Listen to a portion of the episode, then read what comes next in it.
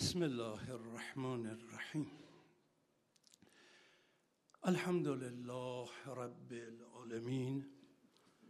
الصلاة و السلام علی سیدنا و نبینا محمد و علی آله الطیبین الطاهرین المعصومین. لا سیما بقیت الله فی الارضین. اللهم أنت السلام ومنك السلام ولك السلام وإليك يعود السلام. سبحان ربك رب العزة عما يصفون والسلام على المرسلين والحمد لله رب العالمين. السلام عليك أيها النبي ورحمة الله وبركاته. السلام على الأئمة الهادين المهديين. السلام على جميع انبیاء الله و رسله و ملائکته اجمعین. السلام علينا و على عباد الله الصالحین. السلام على علی امیر المؤمنین.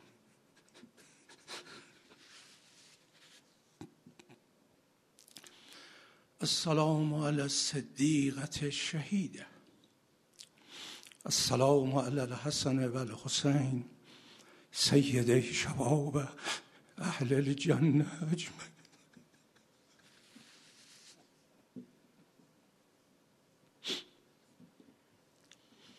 السلام على علي بن الحسين زين العابد السلام على محمد بن علي باغر علم النبي. السلام على جعفر بن محمد الصادق. السلام على موسى بن جعفر الكاظم السلام على علي بن موسى الرضا. السلام على محمد بن علي الجواد.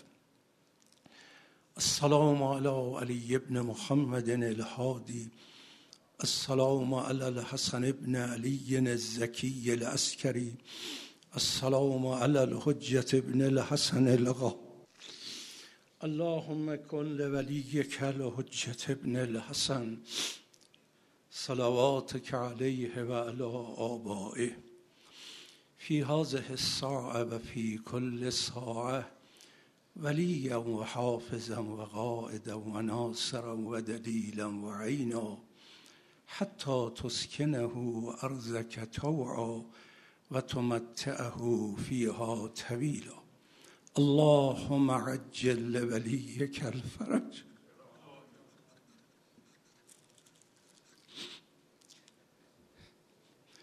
واجعلنا من انصاره و اعوانه.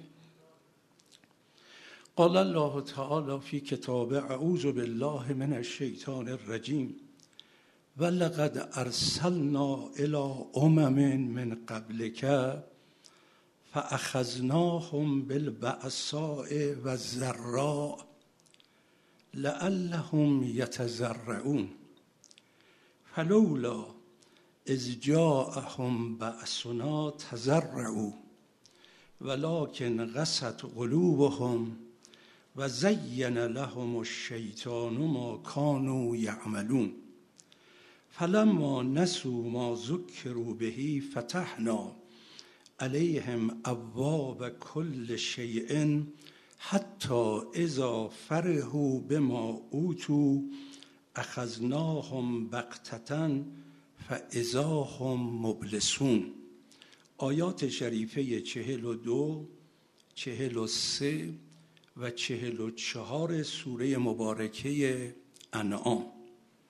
اگر عمری بود و خدا توفیق عنایت کرد و ان الله موانعی پیش نیومد غیر از ایام فاطمیه که ان الله برنامه خاص خود رو خواهد داشت در رابطه با این سه که در واقع حال این دو سال بشریت در کره زمینه.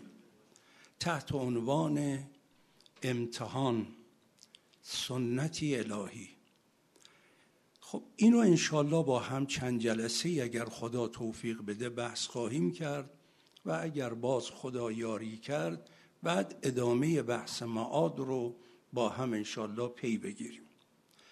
خب یکی از سنت های قطعی پروردگار که هیچ تردیدی در او نیست هم در قرآن کریم به وضوح تصریح شده من جمله همین چند آیه و آیات بسیار دیگر.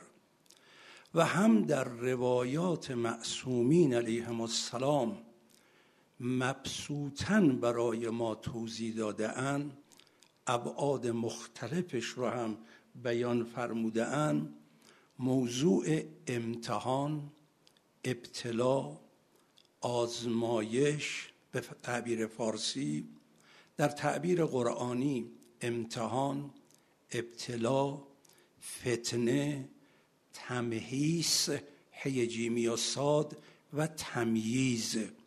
اینا در آیات قرآن به کار رفته و در روایات هم همین عبارات به کار رفته و توضیحات دقیقی داده شده. چون اصل مسئله مسلمه و سریع هم در آیات بیان شده دیگه من اصل مسئله رو اشاری بحثی نخواهم کرد. ولی از اینجا به بعد مورد بحثه و اون چی؟ خدا امتحان می‌کند بله. خدا ما رو در فتنه ها میندازه بله. خدا ماها را مبتلا می کند آری. خداوند تمهیس جدا کردن خوب و بد تمییز متمایز نمودن با ایمانها و بی ایمانها از یکدیگر دارد آری. در قرآن سریع گفته شده. خب اولین بحثی که بعد از این مسئله که ما معتقدیم و سریح در قرآن بیان شده و سنت قطعیه پروردگار است این سواله چرا؟ فلسفهش چیست؟ چرا خداوند ماها رو تو ابتلاعات قرار میده و مورد امتحان و آزمایش ما رو قرار میده؟ ابتدا دو نکته رو من دستبندی بکنم از هم جدا کنم که من این مطلب رو در رابطه با هر دو باید با هم انشالله پی بگیریم. یک ابتلاعاتی که خود ما باعث میشیم. لذا دیوار خدا رو خراب نکنیم بگیم این چرا اینجوری شد؟ زهر الفساد فی البر و البحر به ما کسبت عید الناس.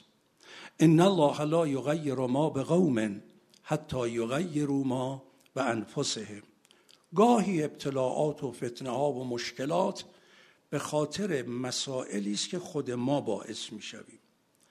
گاهی نه.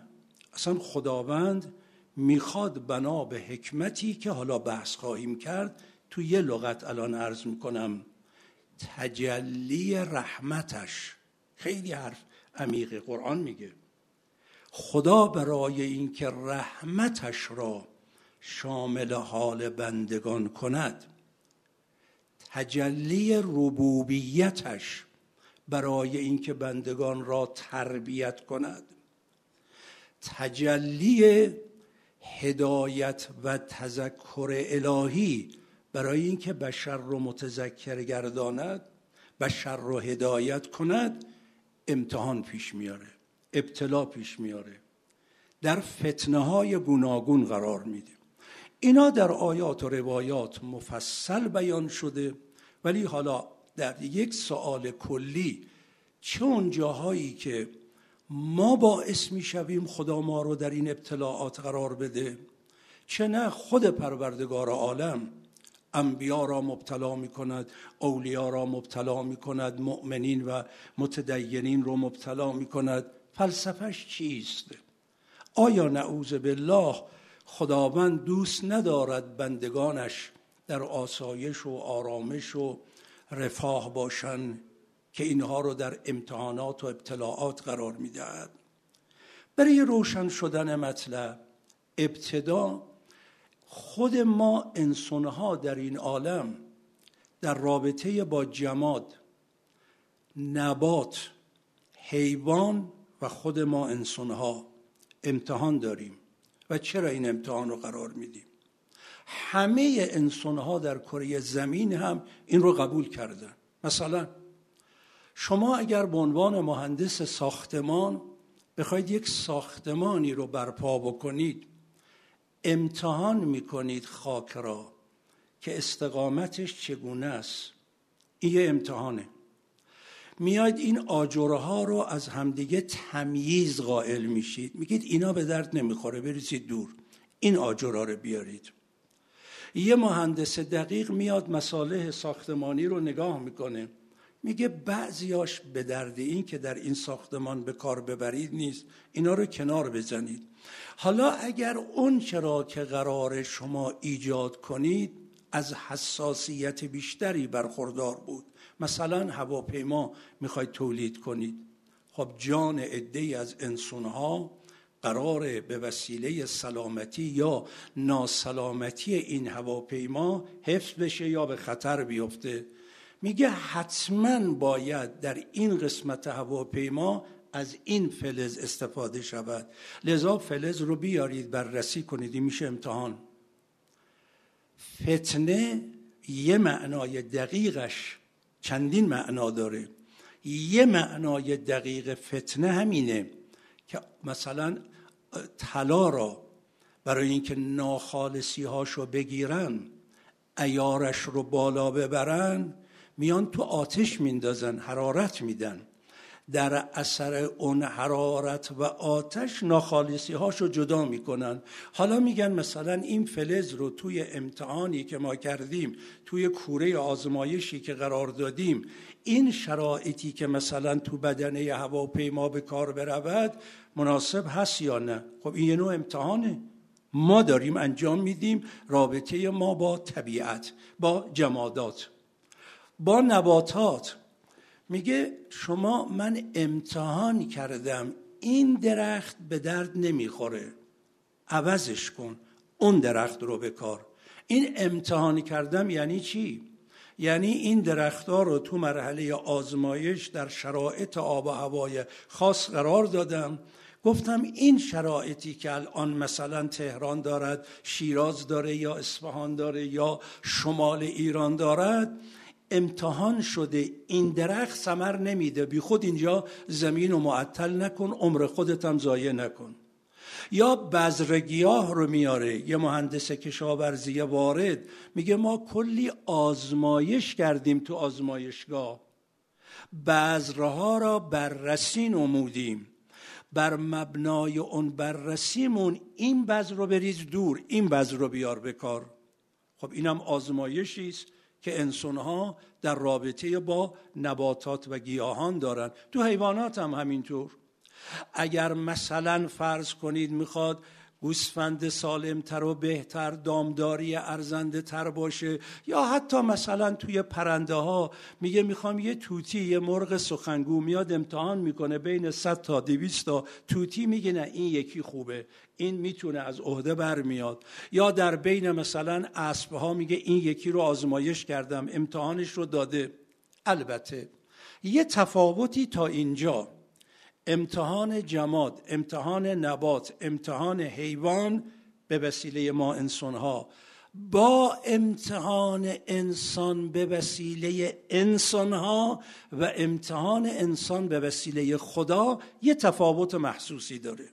حالا یا تفاوت هایی بگم. یه تفاوت کاملا بارزش اینه که جماد و نبات و حیوان نقشی در خوب امتحان دادن یا بد امتحان دادن ندارن. یا در امتحان که می شود درس بیاموزن دفعه بعدی جبران کنن برای اونا معنا نداره. فقط ما ایم که داریم این امتحان رو می‌کنیم اینا رو غربال کنیم. همینطوری که مثلا گندم رو میریزیم توی غربالی برنج رو میریزیم توی غربالی غربال می‌کنیم میگیم اوناش به درد مثلا شل زرد می‌خوره ایناش به درد مثلا پلو می‌خوره. ولی اون دیگه نقشی نداره. ما اعمال نقش می‌کنیم. ولی در رابطه با انسان از زمین تا آسمان تفاوت داره. اون چیه؟ یک. امتحان انسانها به وسیله انسانها. مثلا در امتحان مدارس دانشگاه ها امتحان علمی. حالا بالاتر بریم امتحانات معنوی و اخلاقی و چیه و چه حالا من در حد امتحان علمی عرض بکنم. خب به چه دلیل ما امتحان می‌گیریم از دانش آموزان و دانشجویان؟ میگیم یک معلوم کنیم یا برای خودمون ممکنه برای ما معلوم نباشه. من معلم که رفتم سر کلاس یک سال درس دادم نمی‌دانم این شاگرد چه کار کرده. قراره چه رتبه ای به دست بیاره؟ امتحان می‌گیرم. جایگاه ممتحن را در رابطه با کاری که انجام دادیم معلوم کنیم. خوب عنایت بکنید. چه عرض می‌کنم؟ منم از شما عزیزانی که اینجا تشریف دارید عزیزانی که به صورت آنلاین گوش میدن خواهش می‌کنم. چند جلسه این بحث امتحان الهی طول خواهد کشید. انشاءالله اگر عمری بود. اینا همه رو با هم ببینید و بنده به اندازه درک ناقص خودم به این یقین رسیدم. یک امتحان خاص آخر و زمانی شروع شده و خدا به ما رحم کند. بیایم خودمون محک بزنیم. این دو سالی که گذشت حالا قرار این امتحان تا به کجا ادامه پیدا کنه و چقدر طول بکشه و الله اعلم نمره ما تا حالا چند شده؟ کجاها افتادیم؟ قرار در مقابل این امتحانات الهی چه بکنیم خب ببینید این عبارت رو دقت کنید امتحان می‌گیریم تا متوجه شویم که این ممتحن اونی که داره امتحان میده نسبت به کاری که کردیم و هدفی که داشتیم کار ما چی بود؟ تعلیم هدف چی بود؟ علم آموزی و انشالله تربیت اخلاقی امتحان می‌گیریم. ببینیم جایگاه ممتحن اونی که ما امتحانش کردیم در رابطه با این کار و این هدف کجاست؟ یه وقت میگیم رد خدایی نکرد. رد شد. چجور رد شد؟ رد شدنی که دیگه ثبت نامش هم نکنید نمیارزه. پناه بر خدا. یه وقت میگیم رد شد ولی فرصت دیگه داره. بگید مجددا بیاد سر این کلاس بشینه. یه وقت میگیم بد نیست ولی بهش تذکر بدیم جبران کنه. در صدد باشه بهتر بشه. یه وقت میگیم عالی است احسنت. یه کارنامه قبولی عالی بهش میدیم. اما یه وقت هدف یه کمی بالاتر از اینه.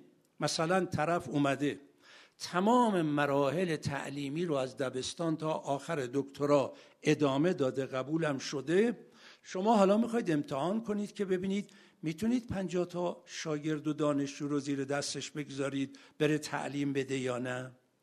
جایگاهش در مقام تعلیم کجاست؟ نه جایگاهش در مقام تعلمی که پذیرفته و گرفته.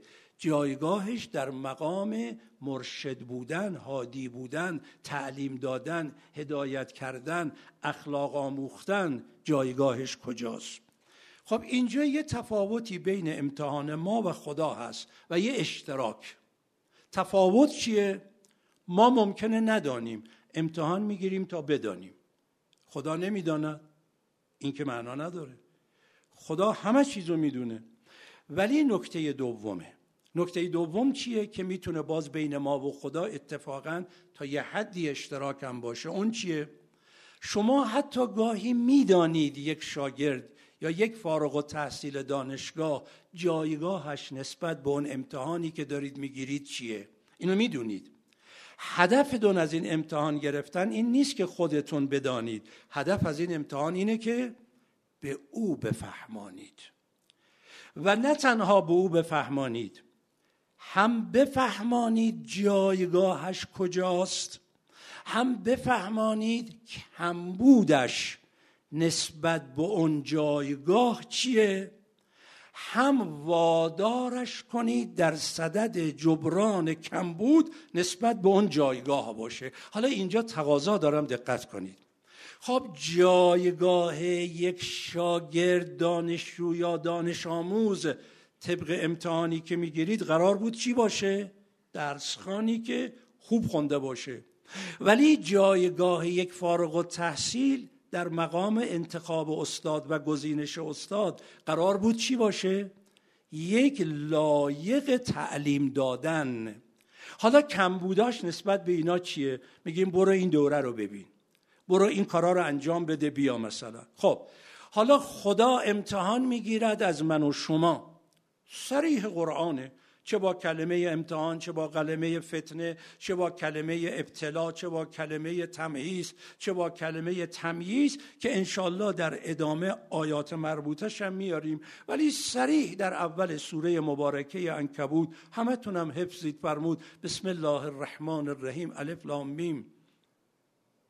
حسب ایترکو ای یقول آمنا و لا یفتنون. عمدن اینجوری ترجمه می‌کنم. ها خیال کردید شما رو تو کوره آتش نمیندازن؟ همون جوری که طلا رو میندازن تو کوره آتش تا ناخالصی ها رو بگیرن. ان یترکو ان یقولو آمنا. شما رها می‌کنن زمینی که گفتید ما ایمان آوردیم. و هم لا یفتنون. شما تو این فتنه ها و آزمایش های کذایی قرار نمی‌گیرید. قراره تو این امتحانات واقع بشید. خب ما یک امتحان داریم در رابطه با نبوت. اون امتحان چیه؟ ایمان و کفر اسلام و کفر. یه عده در امتحان نسبت به انبیا رد میشن کافرن. اصلا اسلام نمیارن. یه عده اسلام میارن حالا به حد ایمان نمی‌رسن. ولی خب اسلام است و ایمان است و کفر. امتحان بعد از نبوت که مهمتر از امتحان نبوته.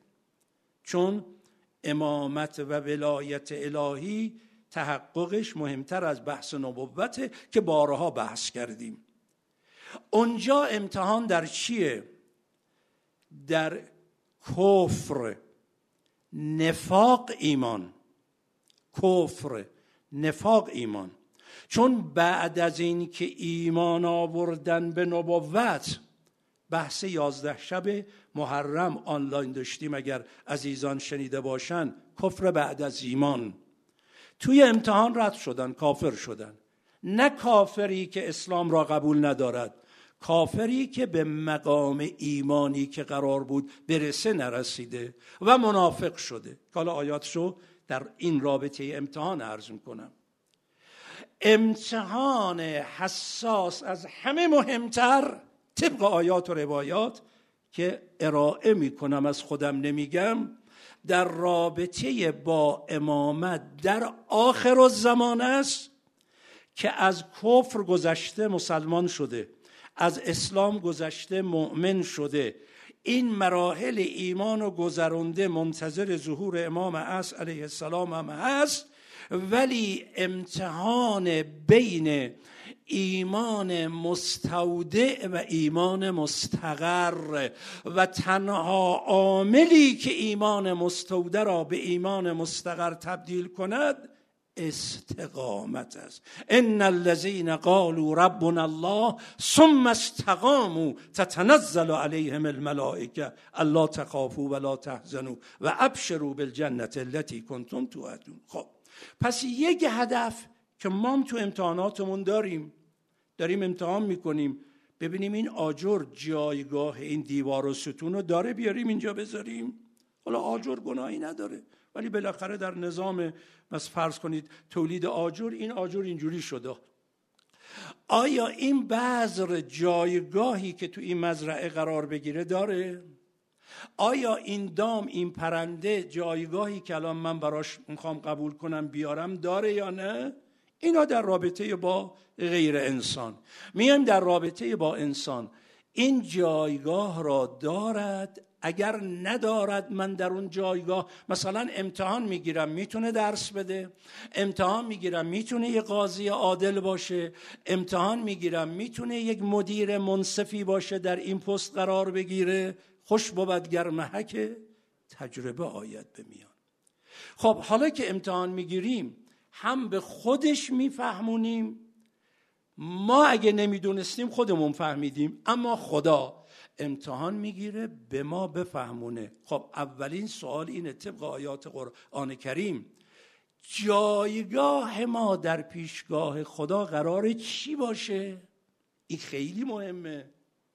قرار کجا قرار بگیریم که خدا امتحان می‌کنه؟ ببینه ما لیاقت اونجا رو داریم یا نداریم؟ حالا این دو سه آیه‌ای که ابتدای عرائزم تلاوت کردم 42 43 و 44 انعام ببینید چه قوقاییه. به اندازه ای که امشب فرصت بده که نمیخوامم طولانی بشه اشاره ای بکنم و انشاءالله ادامه میدیم.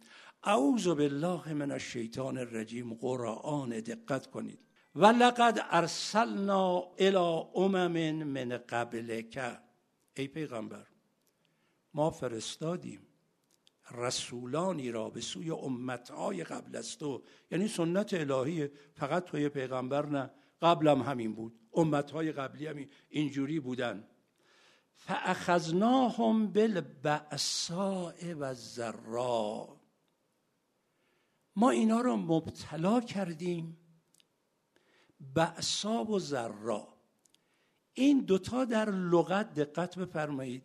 یه سری مشکلات مربوط به بیرون از ماست که برای ما پیش میاد که عینا در لغت در زیل این کلمه بعصا میگه مثل فرض کنید قحطی خوشسالی فقر رنج و گرفتاری ها جنگ و جداله ها و بلاهای گوناگونی که از بیرون میاد.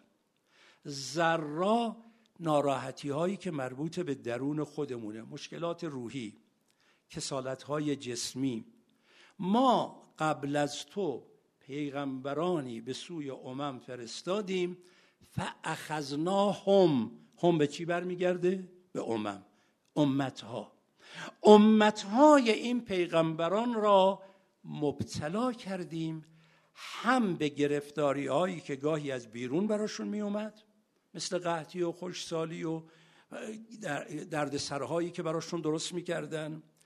هم گرفتاری هایی که در رابطه با درون خودشون بود گاهی از در وجود خودشون پیدا می‌شد. خب چرا؟ لعلهم یتزرعون. الله اکبر. تزرع یعنی چی؟ یعنی در خانه خدا رفتن با خدا در ارتباط شدن و از خدا خواستن. پس جایگاهی که خدا می‌خواد ما داشته باشیم چیه؟ خدایی باشیم. با خدا باشیم. همینجا اجازه بدید من یک روایت از معصوم علیه السلام از امیر المؤمنین علیه السلام در تفسیر کلمه جلاله الله قوقاس. خدا می‌دونه این آدم رو اصلا می‌بره توی عالم دیگه چه خبر دنیا؟ این زواهر رو نگاه نکنیم. قراره حالا من این مثالام کودکانه است. الان بنده ای که مثلا تو زرگری هیچی بلد نیست. میام می‌بینم یا تو آهنگری هیچی بلد نیست. می‌بینم یه تیکه طلا رو برداشته گذاشته توی این مثلا کوره آتش و این آتش رو زیاد می‌کنه و حرارتش رو بیشتر می‌کنه یا این آهنگره اینو از تو کوره آورده و ای با پتک میکوبه رو سرش رو مثلا چی کار دارن می‌کنن؟ میگه قراره یه چیزی از تو اینا در بیاد که به درد اون هدفی که تلاساز می‌خواد بخوره. به درد اون هدفی که اون آهنگر می‌خواد بخوره. وگرنه این کارا که لزومی نداشت انجام بشه. ما قراره به درد چی بخوریم؟ خدایی بشیم. مخصوصا نزدیک به ظهور امام عصر علیه السلام خداییانی که در کنار خدایی محض یعنی ولی الله اعظم بشریت رو به سوی خدایی شدن قرار سوق بدن. داره امتحان می‌گیره. می‌تونی این پست رو بده. یا تا یه پست گیرد اومد قبل از پست اینقدر دم از دین و خدا می‌زدی تا پست گرفتی اختلاس رو شروع کردی. تا پست گرفتی ظلم رو شروع کردی. تا پست گرفتی زور رسید تو سر مردم زدی. دو آخر و زمان این امتحان رو می‌گیرن. می‌تونی در کنار حجت خدا ولی خدا در راستای خدایی کردن افراد گام برداری یا نه؟ لذا اگر اون استادی رو می‌خواد الان گزینش کنه برای تدریس فل... مثلا دانشکده پزشکی امتحان می‌گیره. چهار تا پزشکا یا حاضقه با توجه بعد میگن نه آقا این نمی‌تونه این نمی‌تونه بره درس بده. بذار بری این دوره ها رو ببینه. خدا داره ما را مبتلای به یه فشارهایی می‌کنه. ها یک کمی مشکل پیش اومد. نماز ول کن آقا. خدا رو ول کن. دین رو ول کن. اه همینقدر بود دین ما. حالا خودمون چقدر سهم داشتیم. دیگران ظالم بودن باعث شدن. ولی من رابطم با خدا چیه؟ سریح قرآنه. لعلهم یتزرعون. باشد که به در خانه خدا برن. یعنی بگه حالا با روایت امیرالمومنین این معنی تزرع بیشتر معنا میشه. شخص این در تفسیر منصوب به امام اسکری علیه السلام صفحه 27 و بهار جلد 89 صفحه 244 شخصی در محضر امیر المؤمنین علیه السلام گفت بسم الله الرحمن الرحیم.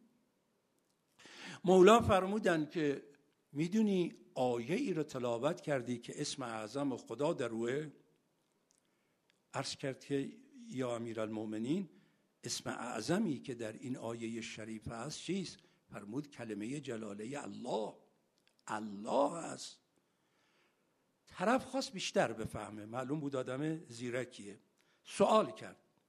امام فرمودن الله هو الذی یتعله الیه عند الحوائج و الشدائد کل مخلوق و عند انقطاع الرجا من کل من دونه و تقطع الاسباب من جمیع من سوا کسی این معنا را دریابد؟ کار ترجمهش رو عرض می‌کنم.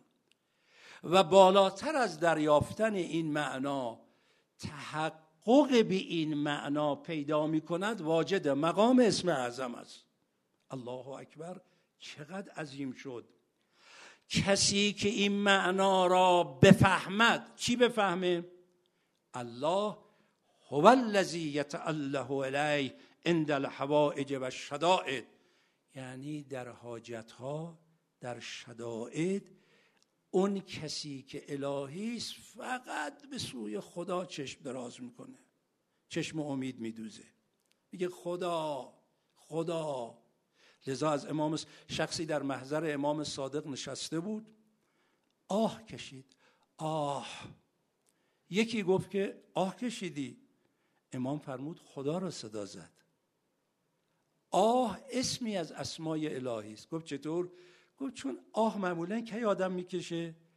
یه دردی در درون داره. می‌خواد یه جوری دردش رو. میگه داره خدا رو صدا می‌زنه. حالا انشالله آیات مفصلی در قرآن در این رابطه است.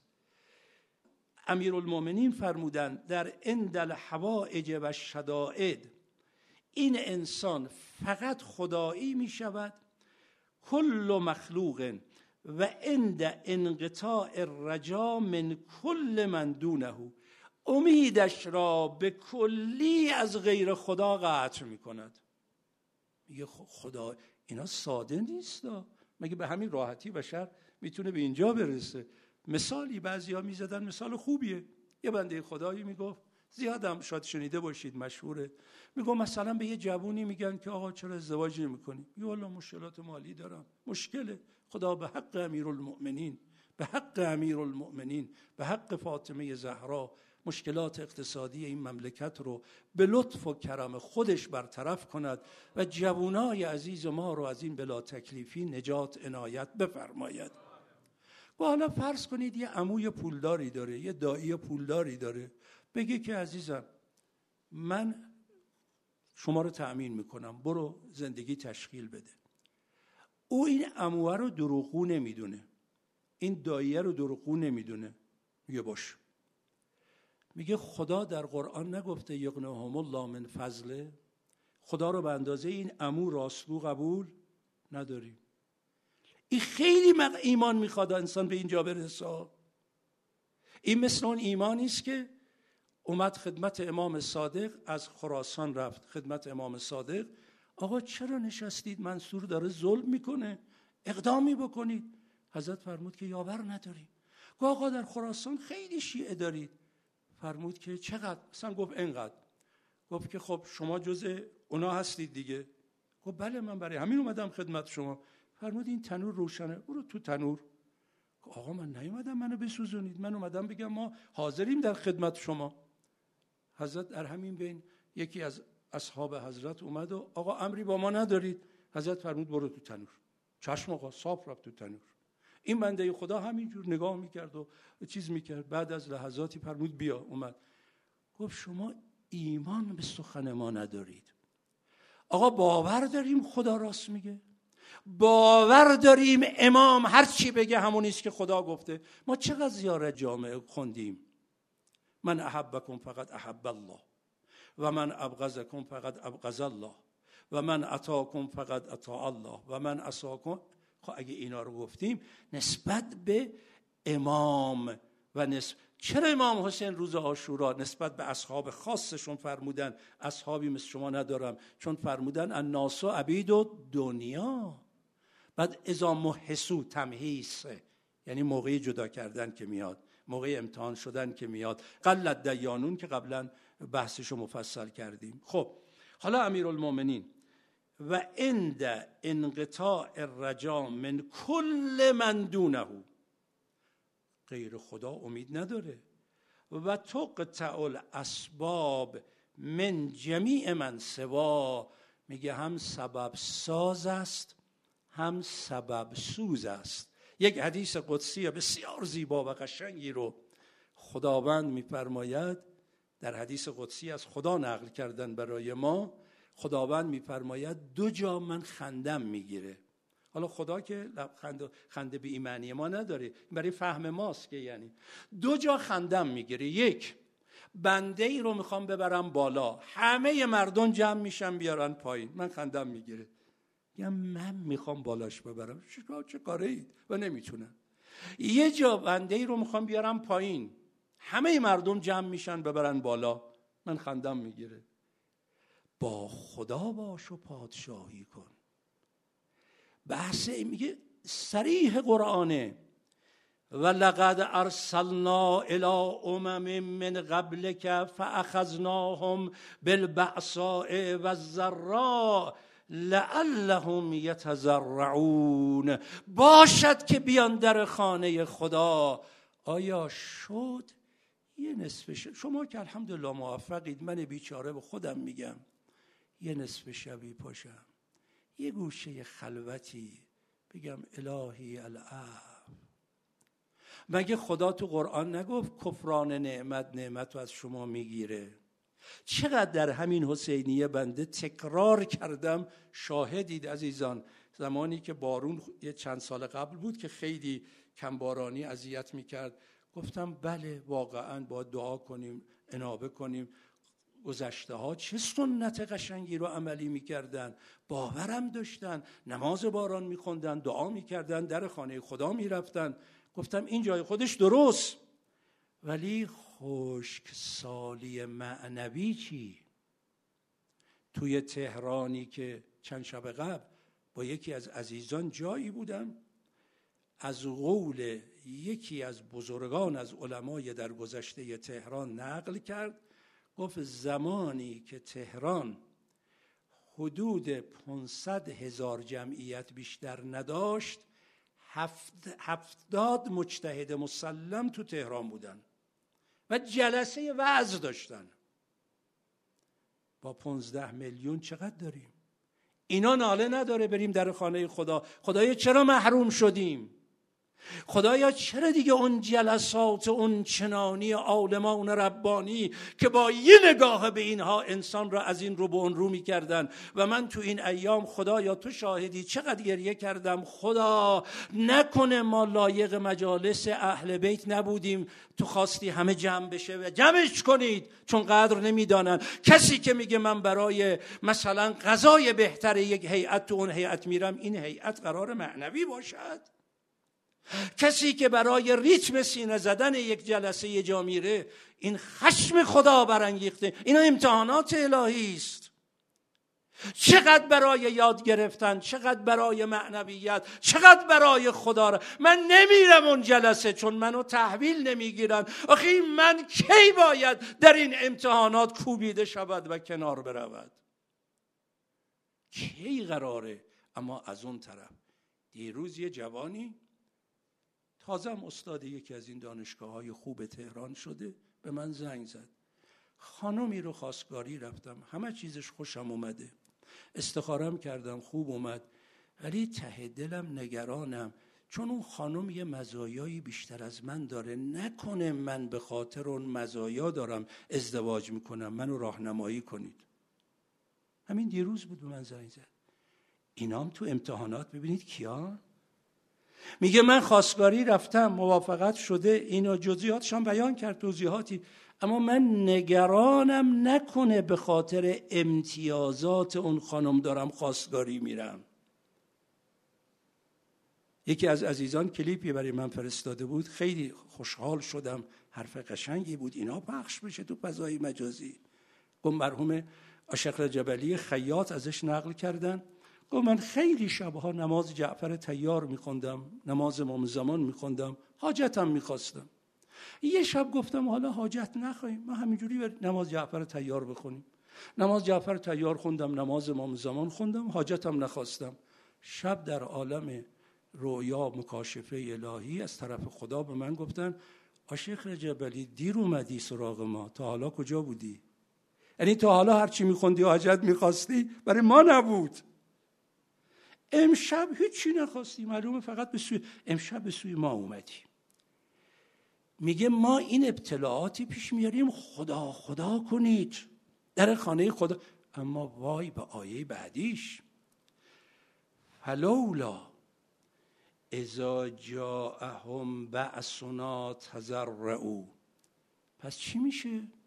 وقتی این ابتلاعات ما میاد تضرع در خانه خدا ندارن. ولکن قصد قلوبهم دلها قسی شده. چی میشه که دل قسی میشه؟ حالا اینا هم مفصل قبلا بحث کردیم. هم حالا در ادامه تو این امتحانات انشالله بحث خواهد شد. و زین لهم الشیطان ما کانوا یعملون. شیطان تزیین می‌کنه. ای میاد الذی یوسوس فی صدور الناس من الجنه و الناس شیاطین جنی که حالا دیگه شیاطین انسی هم در کره زمین به وسیله این فضای مجازی شاید دست شیاطین جنی هم بستن دیگه. چه القاعات شیطانی می‌کنن؟ چقدر حقایق وارونه جلوه میدن؟ وقت ما در این امتحان الهی که واقع میشیم چه باید بکنیم و تکلیف چیه؟ فلما نسو آیه بعدی. فلما نسو ما ذکرو بهی الله اکبر خدا یا تو شاهدی. میترسم ولی هر چی فکر کردم بحث نکنم دیدم تکلیف شرعیمه. آیه رو دقت کنید. فلما نسو ما ذکروا بهی. وقتی چیزایی که به اینا تذکر داده شده بود یادشون رفت. این پیغمبرها اومدن. به این امم گفتن. تذکر دادن. فراموش کردن اینا. فتحنا علیهم ابواب کل شیء حتی اذا فرهو ما امکانات زندگی براشون فراهم کردیم. برن در رفاق غرق بشن. چون یادشون رفت خدا رو نخواستن گفتیم باشه خورما رو براتون قرار میدیم. امکانات زندگی مثلا حتی فرض کنید که بارانها نمی‌دونم محصولات چی چی حتی فرهو به ما اوتو به خاطر اینایی که بهشون داده شده. اما بعدش چی؟ اخذناهم بقتتن هم یه دفعه بیخ قرشون نمی‌گیریم آقا تو این دو سال دقت کنید. الان ممالکی که از نظر امکانات مالی صنعتی تکنولوژی تمدن جدید مثلا روزی و غیره به کجاها رسیده بودن؟ خب دیدیم ما امریکا شو دیدیم کانادا شو دیدیم اروپا شو دیدیم. بالاخره با او چه کرده بشر تو کره زمین. دیگه کار به جایی رسیده بود که یه شب من شام مهمان یک ایرانی بودم در امریکا یه ایرانی دیگر که ادعا می کرد مسلمانم و قرآن قبول دارم. داشت به من میگو آقا در دنیای علم در دنیای صنعت بیاید این دنیا رو ببینید. چی شما هنوز میگید؟ یه انسان قراره بیاد. امام زمان می‌گفت دنیا رو زیر رو کنه. حریف این بمب ها میشه حریف این اتم ها میشه حریف این. حالا منهای بحثایی دیگه من فقط اینو بهش گفتم. گفتم شما که میگی مسلمونم گفت بله. گفتم شما میگی قرآن قبول دارم بله. گفتم خب شما اگه قرآن قبول دارید با یه عصا حضرت موسی چه کار کرد؟ با فرعون. شما که میگی قرآن قبول دارم قضیه آصف ابن برخیار رو چی میگی؟ با یه چشم هم زدن تخت بلغیس رو از اونجا به اونجا آورد. شما که نمونه هایی که تو قرآن اومده هی گفتم هی دیدم نه اصلا گیجن توی عالم دیگن. خدا چنان گوشمالی داد بشر کره زمینه. یک ویروسی که با چشم مسلح هم به راحتی شاید دیده نشه کلش در کره زمین چند گرم بیشتر نیست. دنیا را فلج می‌کند. میگه حالا حالا بگید ما. هر دستی هم توش دخالت داشته گوشمالی خدایی توش هست. آیه داره میگه. ببینید میگه وقتی فراموش کردن خدا را خب انبیا اومدن بگن چی؟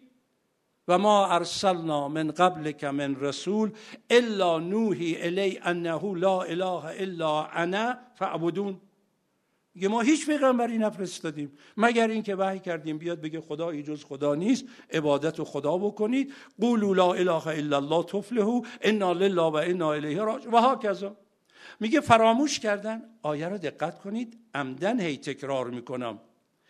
فلما نسو ما ذکرو وقتی فراموش کردن اون را که تذکر داده شده بودن. خدایی بشید به سوی خدا بیاید عبد بشید مطیع خدا. اینا رو فراموش کردن. فتحنا علیهم ابواب کل شیء. هر چیزی رو براشون فراهم کردیم.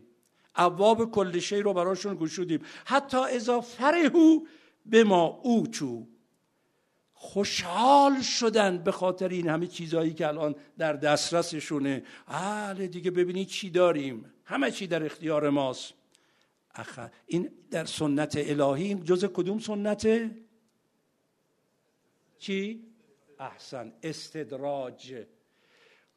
امتحان برای تنبه و بیداری است اگر بیدار نشدن استدراج. نسیده استدراج چیه؟ اخذناهم بقتدن یه دفعه بیخ خرشونه می‌گیریم. یه حالا من به عنوان نمونه شاهد اصر ما دارم اینجوری میگم. یه ویروس میفرستیم. دنیا رو ببینید چه کرد. این شکلش رو تغییر میدن؟ تغییر میده یه شکل دیگه میاد.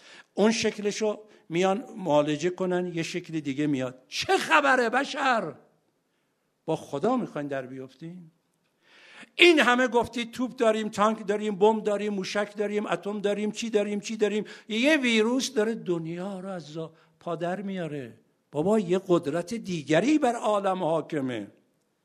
انشالله شما ها مبتلا نشدید. من مبتلا شدم به کرونا. دیگه اگه بیحالی باشه باید در من باشه. بله. ولی به برکت آقای امام حسین با اون حال کرونا اومدیم. اول محرم شروع کردیم. خود ابا عبدالله دو سه شب طول نکشید همه کسالت ها رو کنار زد. بله در این خانه هر چی بدن خوبه. عاشقم بر لطف غر من بجه ای عجب من عاشق این هر دو زد هر چی بدن. یا امام حسین ممنونتیم شفام نمی‌دادید بازم ممنونت بودیم. خودت می‌دونی.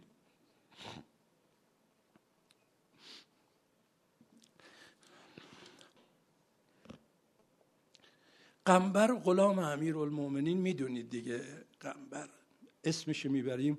چند تا قنبر امار یاسر میسم تمار آدم اینا اسمشو می‌بره بدنش میلرز در تفسیر عیاشی جلد یک صفحه 359 بهار جلد 64 صفحه 199 ان قنبر مولا امیر المؤمنین ادخل علی الحجاج لعنت الله علیه.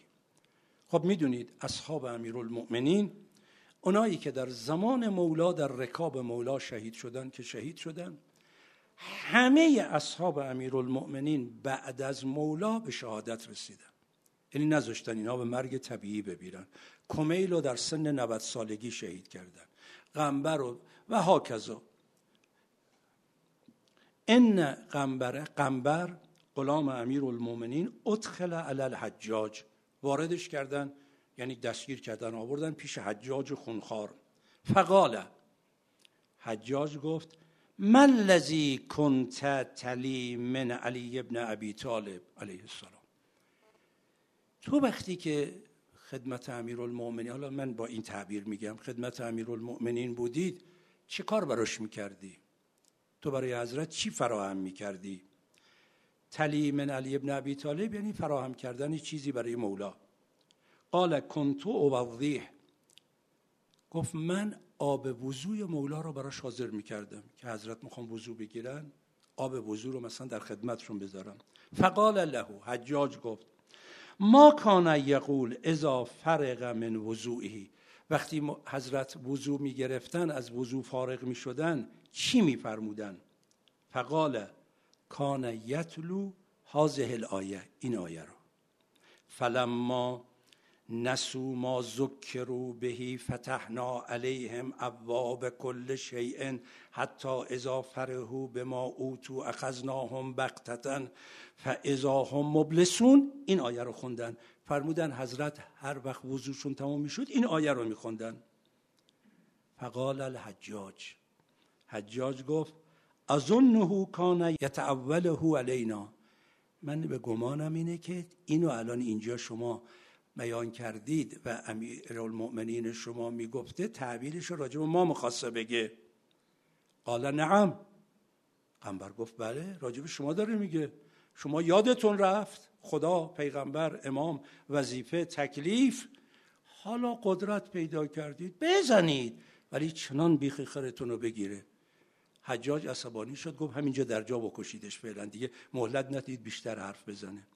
این آیه شریفه رو جناب غنبر در حضور حجاج ظالم فاسق فاجر خونریز کذایی میگه امیرالمؤمنین هم این توجه رو می‌دادن. خب من اجازه بدید چون وقت بیشتر از این اجازه نمیده امشب من یه جنبندی بکنم. ان الله شب جمعه آینده به برکت عنایت مولامون امام عصر علیه السلام ادامهش رو بگم و تا ببینیم حالا بعد از فاطمیه چند جلسه این بحث هنوز کار داره تا بعد به بحث معاد برسیم. جنبندی بحث امشب من چی شد؟ خدا سنت داره. سنت الله ولن تجد لسنته تبدیلا تعبیلا قرآن گفت. از سنت های قطعیه پروردگار در این عالم امتحان است. و امتحان هرچه موضوعش حساستر شد امتحان حساستر و سنگینتر میشه. همونطوری که در مثال گفتم امتحان ما در رابطه با جماد امتحان ما در رابطه با نبات امتحان ما در رابطه با حیوانات امتحان ما در رابطه با انسان ها اگر ما در رابطه با انسان ها امتحان می‌کنیم یک ما بدانیم که این برای خدا در رابطه امتحان خدا با انسان ها مطرح نیست. دو ما امتحان می‌کنیم مم جایگاه ممتحن را معلوم کنیم هم برای خودش هم کمبوده هایش را بفهمد در صدد جبران براید اگه پذیرفت اگه نپذیرفت رهاش کنیم. خدا ما را امتحان می‌کنه. جایگاه ما را نسبت به اونی که خدا می‌خواد ما نشون بدیم. برای خودمون معلوم بشه. کمبوداش رو جبران کنیم. راه کمبوداش هم تذرع به در خانه الهیه با معانی مختلفی که داره که الله اگر فرصتی شد و خدا توفیق داد بعد با هم بحث می‌کنیم. دیگه حالا به نهج البلاغه در این رابطه امشب نرسیدم. خب یکی از امتحانات مهمی که بعد از پیغمبر اسلام برای امت اسلامی پیش آمد در رابطه با امیر المؤمنین علیه السلام بود. چون این مهمترین امتحان اشاره کردم. حالا عرض کردم باید بحث کنیم روش. امیر المؤمنین خدمت پیغمبر بودن. پیغمبر بحث امتحان الهی و فتن امتها رو مطرح می‌کردن. تو روایت هست بعد می‌خونم براتون. فرمودن بعد از من امت من سختترین امتحان رو خواهد داد. امیر المؤمنین علیه السلام می‌دونن نفس پیغمبرم برای که بقیه بدونن. به پیغمبر عرض کرد یا رسول الله به چه؟ فرمود به ولایت که یا علی.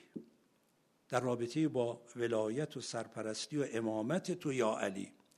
حالا در این امتحان امت چه کردن؟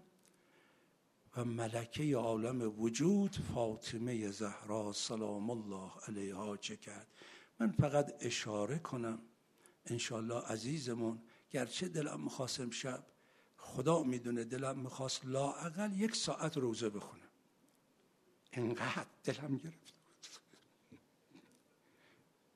ولی من فقط امشب اشاره می‌کنم اگر عمری بود تو فاطمیه امیدوارم حالش رو بدن. عزیزمون شما رو به پیز روزه برسونم. امتحانی که فاطمه زهرا داد چه بود؟ از یه بیان امام صادق بگم. امام صادق علیه السلام فرمودن مادر ما زهرا در این 95 روزه بعد از پیغمبر جز یه پوستی بر استخوان برایش چیزی نمون با زبان ورم کرده صورت نیلی پهلو شکسته دست به دیوار می‌گیرد و راه می‌رود. بین در دیوار افتاده ولی دست از دامن علی جدا نمی کند. دنبال حیدر میدوید از سینهاش خون میچکید امتحان زهرا ایستادگی استقامت تا آخرین لحظات. حالا آخرین لحظات هم چشماش و دخته به امیر المؤمنین علی جان از من راضی هستی؟ همسر خوبی بودم یا نه؟ اما امت چه کردن؟ چه امتحانی دادن؟ من از یک فرمایش امیر المؤمنین که بعد از اون که فاطمه زهرا رو دفع کردم این دستاشون رو از خاک تکندن. یعنی هر چی داشتم از دستم رو چشم دوختن. به قبر پیغمبر غل یا رسول الله ان صفیتک صبری ستنبئک ابنتک به تضافر امتک علی حزما یا رسول الله به زودی فاطمه به تو خواهد گفت که امت چگونه دست به دست هم دادن که فاطمه رو له ورده کنن. صلی الله علیک یا مولاتی یا فاطمه.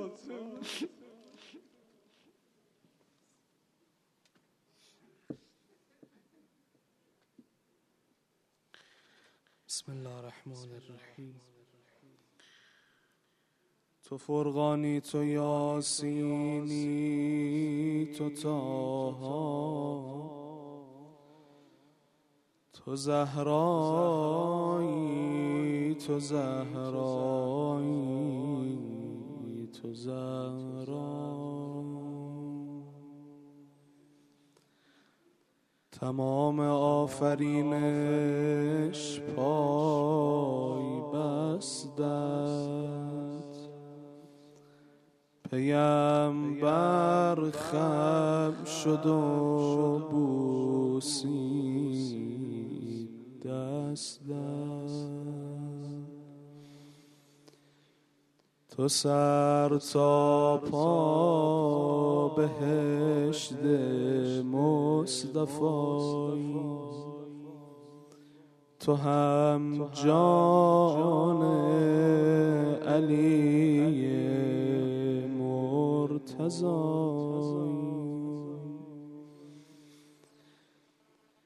به جز باب عنایاتت در این نیست.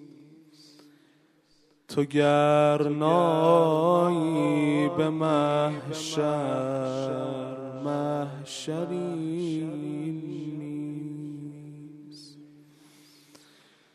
گناهکاران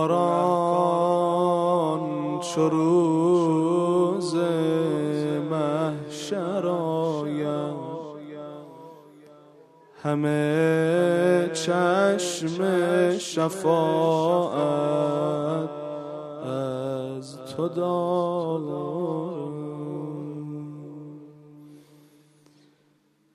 به محشر از فراز چرخ گردون ندا خیزد که این الفاطمی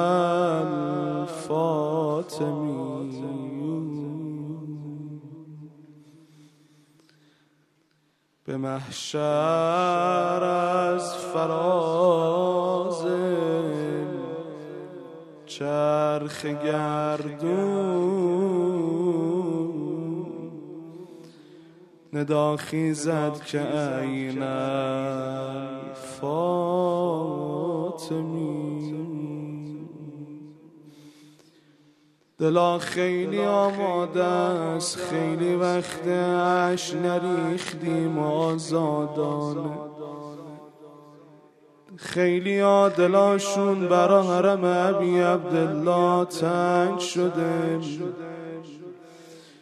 شبای جمعه اینجا جمع می شدیم آخر مجلس همه صدا می زدیم. صلی الله علیک یا ابا خدایا بازم ممنونم اجازم دادی عمر دوباره دادیم. بیایم بنشینیم برا مادر ساداتش بریزیم. آی گریه کنا انقدر پی قبر من مظلوم نگردی هر جا دلتان می شکند قبر من آنجا. هر وقت عذاب بر من مظلوم گرفتید ساکت منشینید حسین و حسن آنجا. ساکت منشینید حسین و حسن آنجاز آی گریه کنا دیگه مادر سادات تو بس در افتاده. الهی بمیرم برات فاطمه جانم. زبان آلشینه چقدر میان کوچه ها زدم نفس نفس. کجای علی بیا به داد من برس. شدم میان کوچه ها چو مرغ در قفس. ناله می‌زنید یا مرا به کوچه با بهانه فدک زدن. مرا به پیش دیده حسن کتک زدن. مرا به کوچه با بهانه فدک زدن. مرا به پیش دیده حسن کتک زدن. مرا به پیش دیده حسن کتک زدن. دیگه مادر سادات تو کوچه رو زمین افتاد. هرچه اطرافشو نظاره کرد فقط کریم اهل بیت محرم مادره. صدا زد حسن جان جلو بیا دست مادر رو بگیر. مادر چشمام نمی‌بینه. آخ امان من بریده شد امان بده اصن بیا و راه خانه را نشان بده ازن بیا و چادر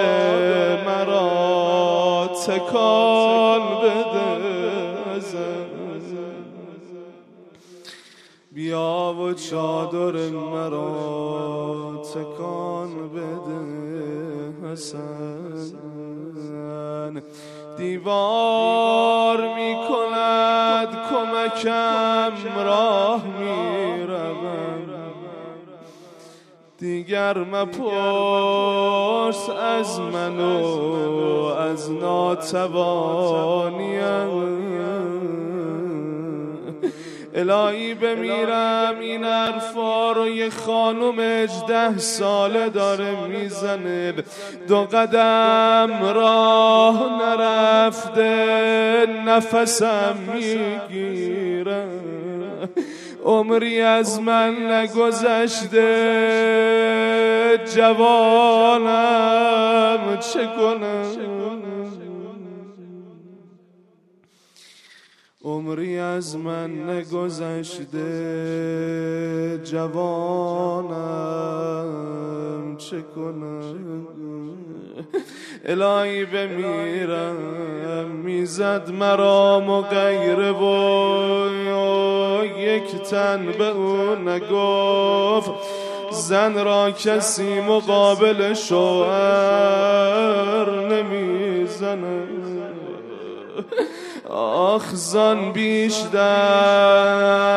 به حالت زینب دلم بسوخ مادر کسی مقابل دختر نمی‌زنه. آی ناله دارا گریه کنا. بی مروت دست را بالا گرفت. راه بر صدیقه کبرا گرفت.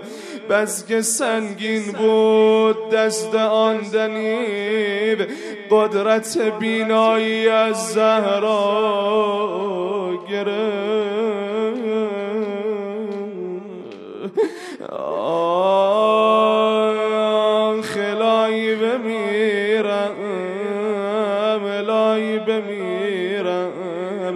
با کسی دم نزدم با تو فقط می‌گویم که کتک خوردن زن در بر شوهر سختم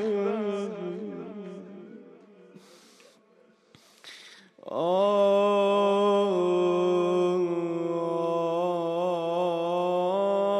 که کتک خوردن زن در بر شوهر سخت خدمت علی مرتزا رسیدن. گفتن آقا جان به شما کجا خیلی سخت گذشت. صدا زدن دستانم و بزده بودن. جلو چشمانم فاطمم و می‌زدم. در وسط کوچه تو را می‌زدم. کاش به جای تو مرا می‌زدن. اما وای من و وای من و وای من میخه در و سینه زهرای من. میخه در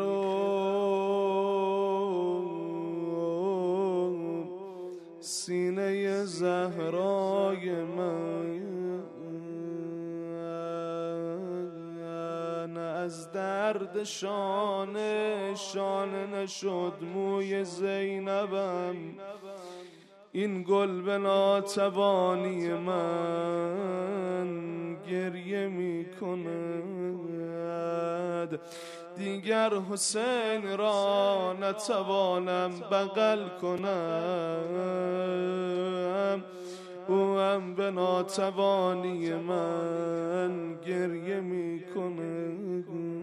می شب جمعه است شب زیارتی ابا عبدالله. دلارم ببریم کربلا. لحظات آخر ام فاطمه زهرا نازنین چشمانشو باز کرد.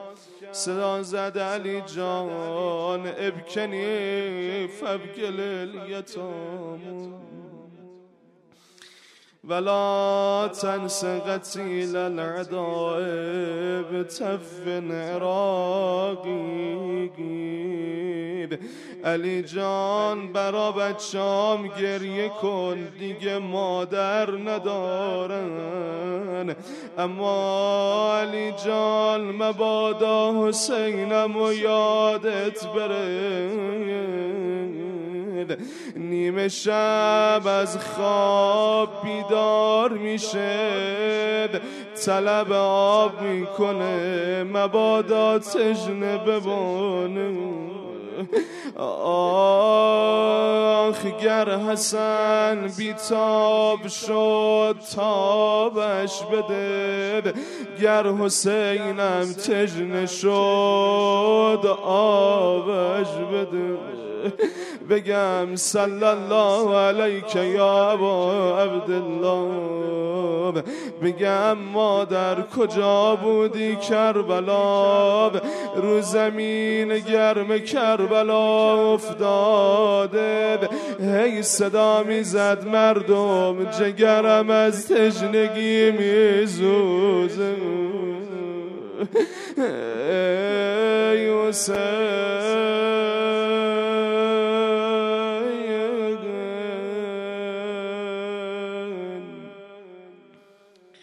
حسین.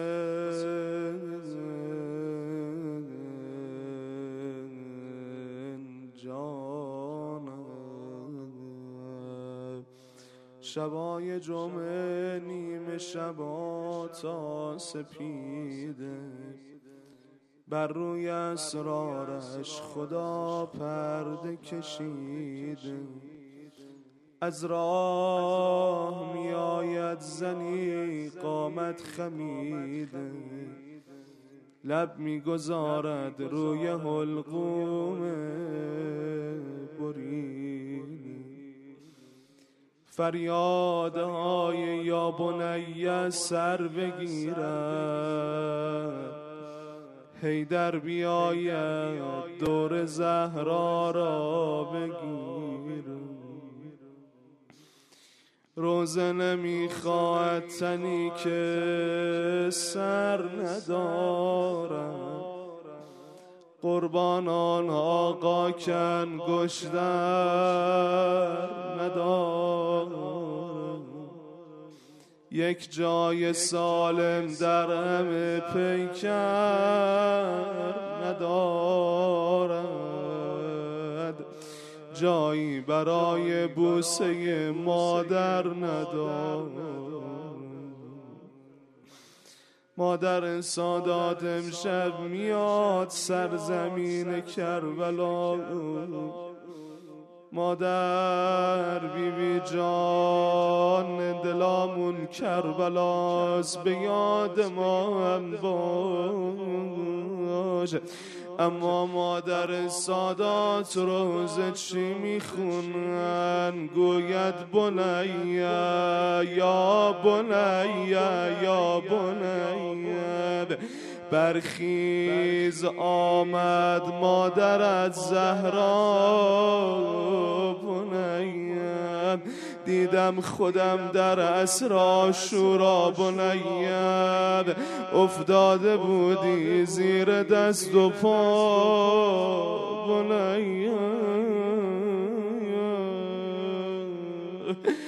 ای حسین.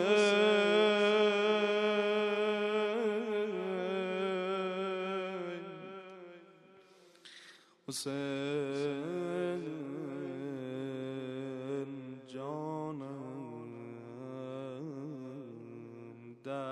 دست بر سینه گذارید.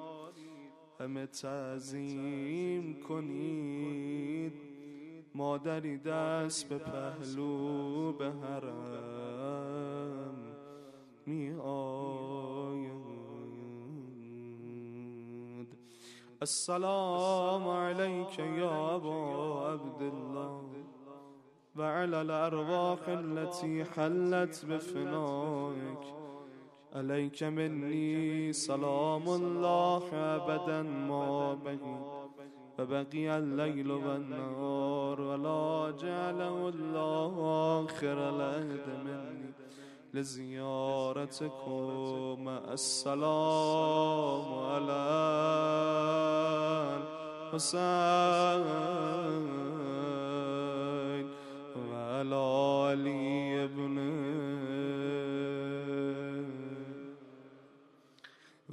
ابن وعلى أولاد الحسين وعلى أصحابه أسألك اللهم وندعوك باسمك العظيم الأعظم.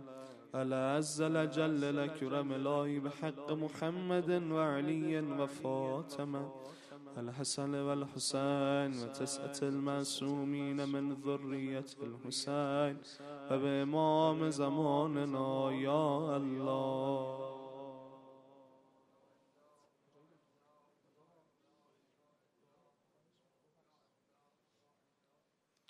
يا الله يا رحمن يا رحيم يا مقلب القلوب. ثبت قلوبنا على دينك فاكفنا يا غاذي الحاجات ويا كافي المحمات. إنك على كل شيء قدير خدایا فرج امام زمانمون برسان. خدایا موانع فرجش برطرف فرمان. خدایا امام زمانمون از ما راضی و خشنود قرار بده. خدایا اموات گذشتگان زبل حقوقینمون همه اونایی که طی این بیماری از دنیا رفتن. همشون سر سفره با کفایت ابی عبدالله مهمان بفرما خدایا همه مریضامون لباس آفیت بپوشان. هممون به کربلا برسان. و عجل اللهم فی فرج مولانا صاحب الزمان. فی فرج مولانا صاحب الزمان. السلام عليك يا مولاي يا أبا عبد الله السلام عليك يا ابن رسول الله. السلام عليك يا ابن أمير المؤمنين وابن سيد الوسيين ورحمة الله وبركاته. السلام عليك يا مولاي يا صامن الوجد يا علي بن موسى أيها الرضا ورحمة الله وبركاته. السلام عليك يا مولاي يا صاحب الزمان ويا خليفة الرحمن ويا إمام الإنس والجان. أجل الله تعالى فرجه. السلام عليكم يا أهل بيت النبوة جميعا ورحمة الله.